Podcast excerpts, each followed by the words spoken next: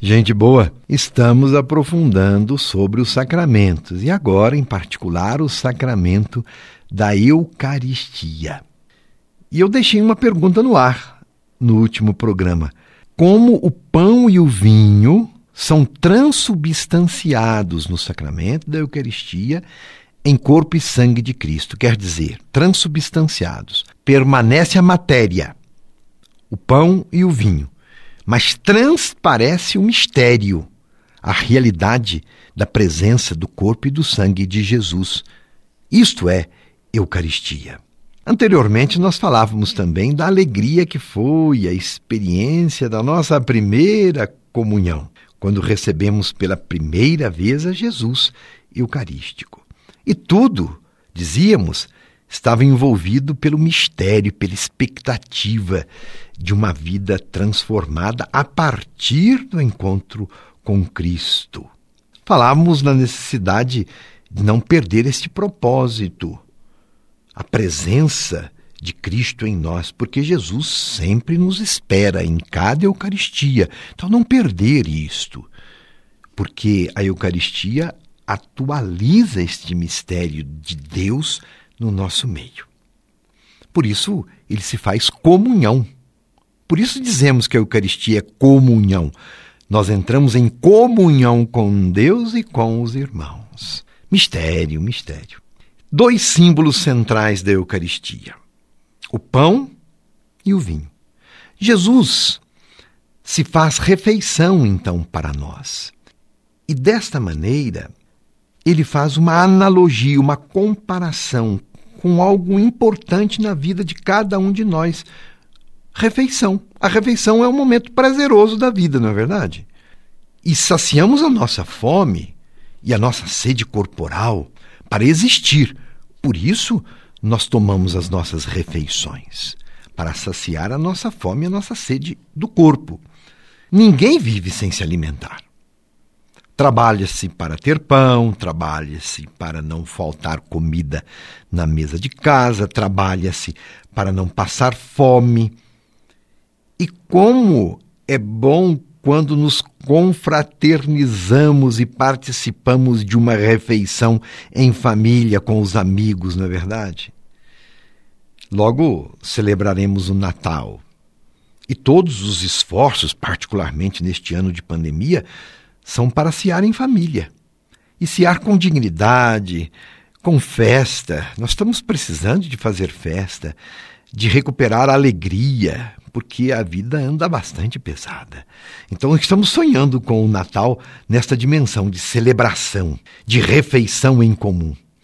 Por isso, celebrar faz parte da nossa vida. Porque quando celebramos, nós nos recordamos das coisas importantes das quais não podemos nos esquecer.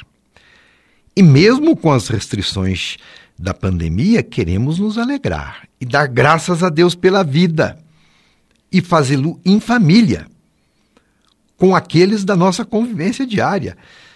E também, por que não, na comunidade de fé, celebrando a Eucaristia? A Eucaristia é sacrifício. Então Deus se doa a nós em Cristo. E é também refeição, refeição sagrada. Jesus quis se fazer alimento para continuar em nosso meio. Então escolheu o que há de mais comum e universal para fazer sua morada, para ser sua morada: o pão, o pão e o vinho. E como todo bom alimento, vem acompanhado de uma boa bebida. Jesus escolheu o pão, que é um alimento universal, e o vinho, que era tão comum e natural lá no seu tempo. No pão está nosso trabalho, nosso sacrifício, motivo pela qual gastamos nossa vida. No vinho está a alegria. Com ele compartilhamos vida com outras pessoas.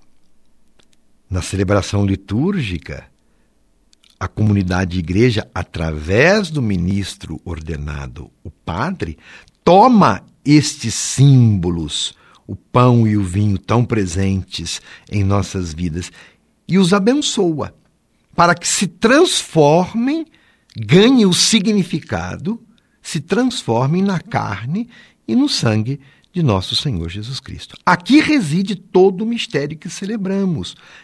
Cristo é nosso alimento. Assim, Jesus está fisicamente presente nesta comida, atualizando o seu sacrifício por nós, feito uma única vez na cruz.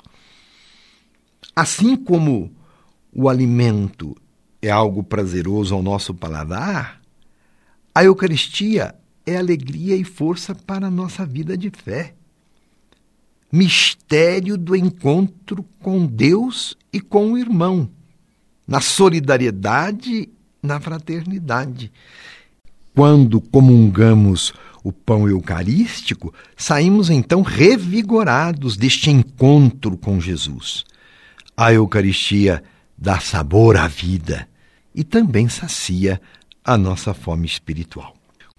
E como ainda não vivemos a plenitude dos tempos e ainda não estamos na glória de Deus, necessitamos de participar da Eucaristia, de nos alimentarmos com o corpo e o sangue de Jesus Cristo de forma continuada.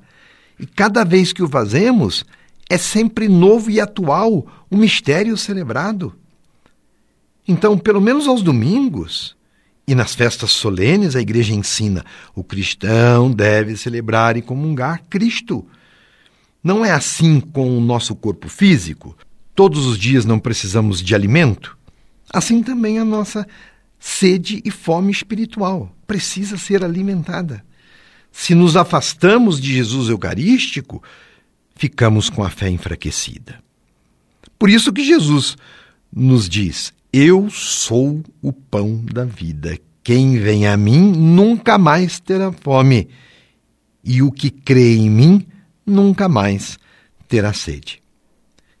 Que a nossa vida seja renovada e revigorada pela Eucaristia. Você aprendeu um pouco mais sobre este sacramento.